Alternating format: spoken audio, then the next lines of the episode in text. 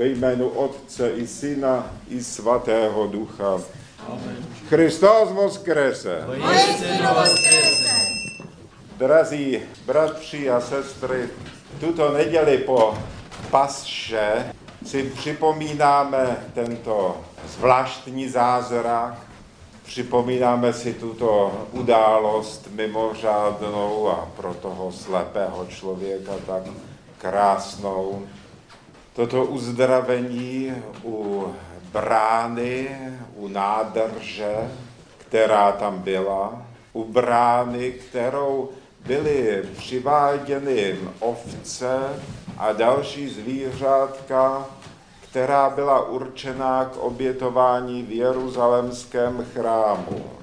Ta nádrž tam doteďka je, vykopala se, existují fotografie, jak teďka vypadá. Z těch fotografií se dá odvodit, jak vypadala i tenkrát, dokonce se našly i zbytky toho patera podloubí, které tam bylo tenkrát a kde ti neduživí byli schromážděni a čekali na to pohnutí vody. Ta nádrž byla poměrně hluboká, to je taková zvláštnost, velmi hluboká. A hovoří oni i církevní historikové, ještě v jejich době existovalo povědomí a bylo známo o této nádrži třeba Eusebios Kezarejský nebo Cyril Jeruzalemský se o ní zmiňují, vyprávějí o tom, že ty nádrže jsou tam vlastně dvě, jedna z nich se v té době, už tedy tato pár století po Kristu, tak se plnila dešťovou vodou a ta druhá nádrž že byla neustále plná vody, které měla červenou barvu.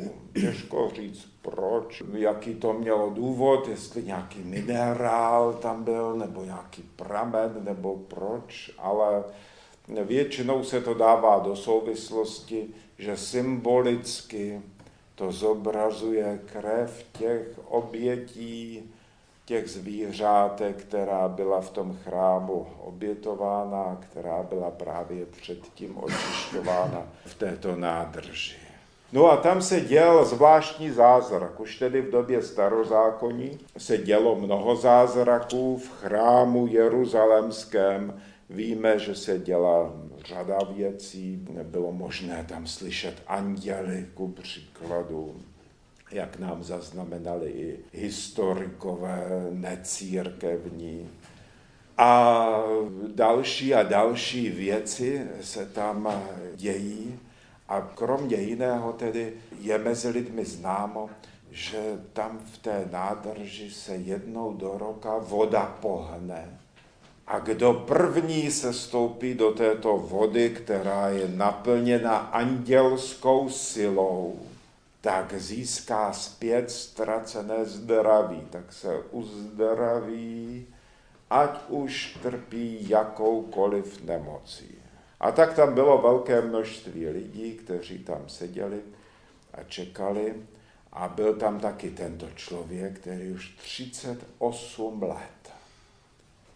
38 let. Představte si to, 38 let tam je, tam vidí, jak skutečně každý rok se voda pohne jednou a jak jeden je uzdravený. 38krát to viděl ten člověk. A on ví, že on, protože je ochrnulý a protože nohy mu asi neslouží tak, jak měli, tak on ví, že než on se tam potom pohnutí té vody doplazí nějakým způsobem a do té nádrže se dostane, tak někdo, kdo trpí jinou nemocí, ale nohy má zdravé, tak tam doběhne a skočí tam. A že v tomto zápase za zdraví a za zázrak někdy se jaksi nedostává nějakého milosrdenství mezi lidmi, každý sám za sebe se snaží tedy získat tento dar a dostat se tam jako první. 38 let ten člověk je tam o samotě. Je tam samotný. Nemá nikoho, kdo by mu pomohl, kdo by tam s ním byl a kdo by aspoň jednou počkal tam s ním, až se ta voda pohne, aby učinili ten pokus se tam dostat jako první do té vody. Ten člověk nikoho takového nemá. A do této situace přichází Ježíš Kristus. Se svými učedníky tam jde kolem, přichází k tomu člověku, svou jasnozřivostí a láskou poznává, jak dlouho ten člověk už tam čeká a trpí. A ví, že dokonce ani andělský zázrak tomu člověku nepomůže protože není schopný po tom zázraku, abych tak řekl, stáhnout své ruce, prostě ho přijmout. Nejde to. Nemá v pořádku nohy. Nedoběhne tam včas, když anděl dává zdraví jednomu člověku. A tak Ježíš Kristus koná zázrak, který je nad všechny zázraky a nad všechna zázračná andělská působení. Prostě řekne slovo a toho člověka uzdraví. Na tomto čtení je zajímavých několik takových rovin. Jedna je tedy ta skutečnost, a nejdůležitější, že toto čtení nám svatí otcové předkládají právě v době paschální. Abychom si uvědomili, že Kristus přišel uzdravit svým vzkříšením každého člověka, že to všichni potřebujeme, že ani andělé nám dokonce nemohou pomoci vyřešit náš hlavní problém, který tkví v neschopnosti vydržet Boží blízkost v ráji, v Božím království. Žádný anděl toto člověku nemůže dát.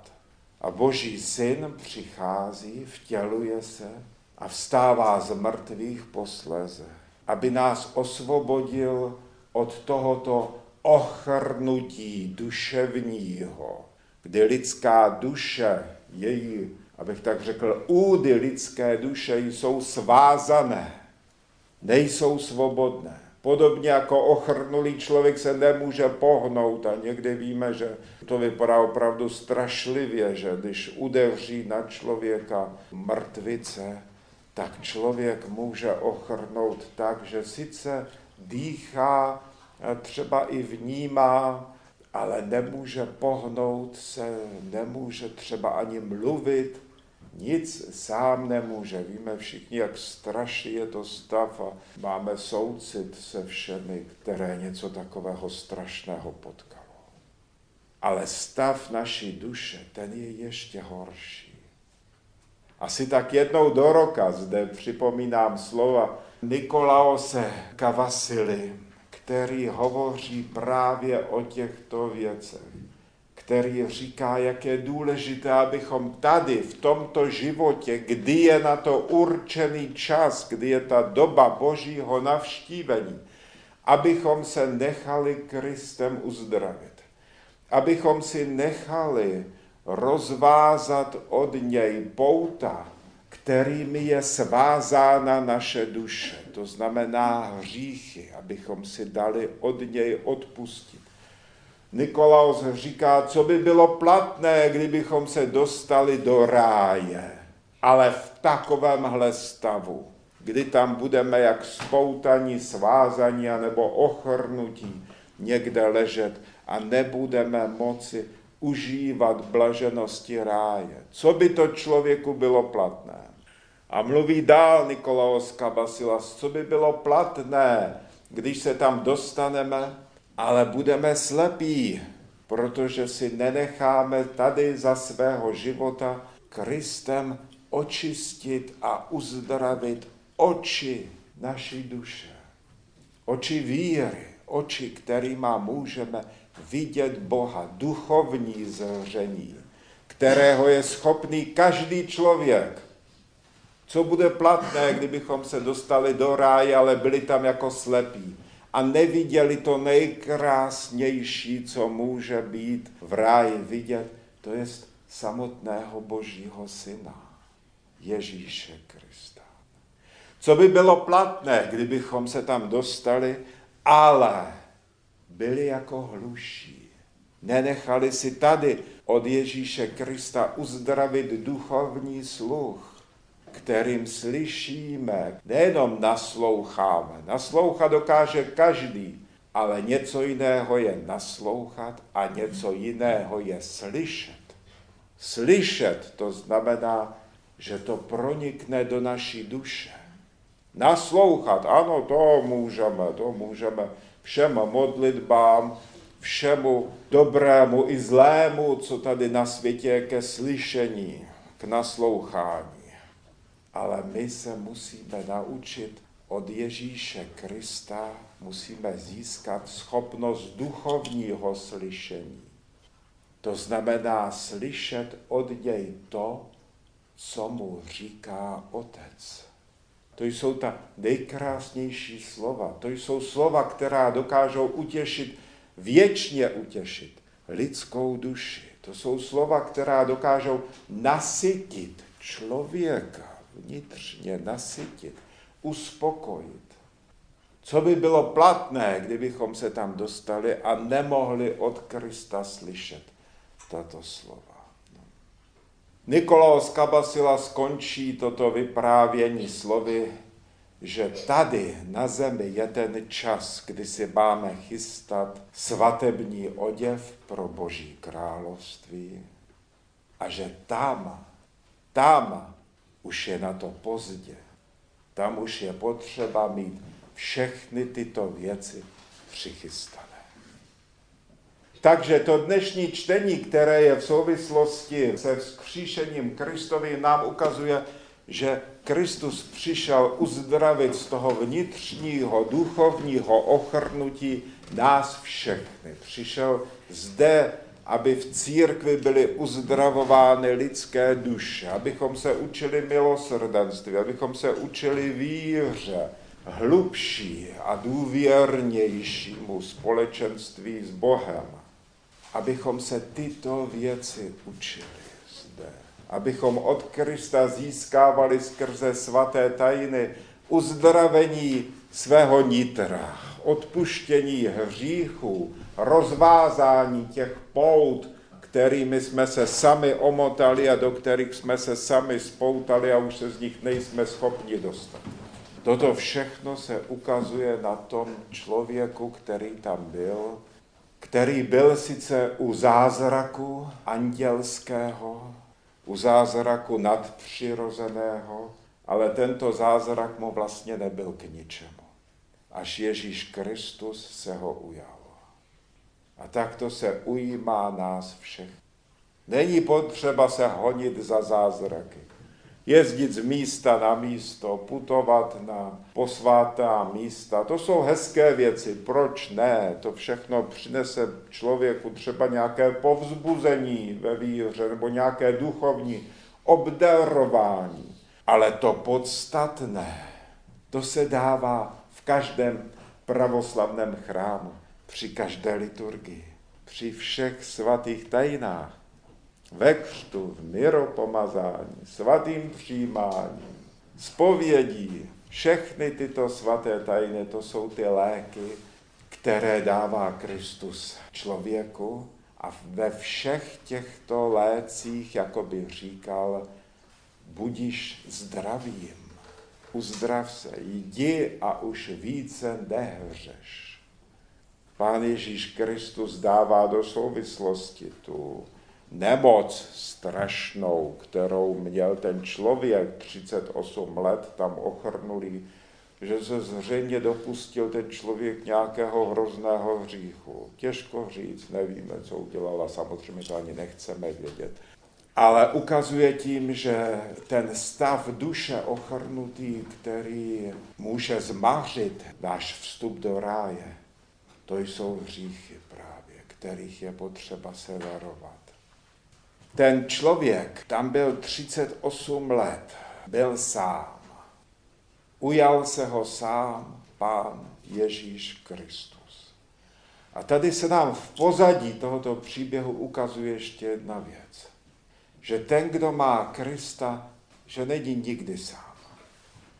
Že tady na zemi v našich životech často se dostaneme do situace, kdy jsme nějak osamělí, nebo jsme daleko od domova, nebo jsme uprostřed lidí, kteří nám nepřejí, nebo nás nemají rádi, nebo já nevím, můžou se stát všechny takovéto věci s člověkem. Že? Ale kdo má Ježíše Krista, ten není nikdy sám. Ten má vždy při sobě toho nejlepšího přítele, toho, kdo nás miluje tak, jak nás nedokáže žádný člověk milovat. A kdo se nás může ujmout, kdo se nás chce ujmout a kdo má ty schopnosti a tu sílu nám pomoci. Tak, jak to zakusil ten člověk 38 let, který tam ležel o samotě. A těžko říct, co se stalo, ale všimněte si toho, že když byl uzdravený, že tam byl opravdu zřejmě jenom mezi cizími lidmi, protože nikdo mu nepoblahopřál. Možná akorát někteří na něj závistivě hleděli, že se uzdravil. Židy, to znamená ty představené židovského národa, ty zajímalo jenom to, jak to, že v sobotu něco nese, co se nemá nosit. Ale jinak, jak z toho dnešního evangelia vyplývá, ten člověk byl skutečně sám na tom světě. Ale získal Krista za přítele. Získal toho, kdo se ho ujal v tomto životě a kdo se může jeho duše ujmout i po tomto životě. Takže moji milí a drazí, snažme se mít Pána Ježíše Krista za svého přítele. Myslíme na, to, na tu lásku, kterou On nás miluje a kterou nám chce dávat. Abychom na ní odpověděli, abychom ji ocenili, abychom ukázali vděčnost Pánu Ježíši Kristu. Abychom chápali, že v něm máme, ať už jsme tady na tom světě sami, anebo máme příbuzné, anebo máme známé, že v něm máme toho nejlepšího přítele a toho nejlepšího příbuzného, toho, se kterým jsme spojeni, dokonce i krví, kterou nás napájí. Христос Воскресе! Воскресе!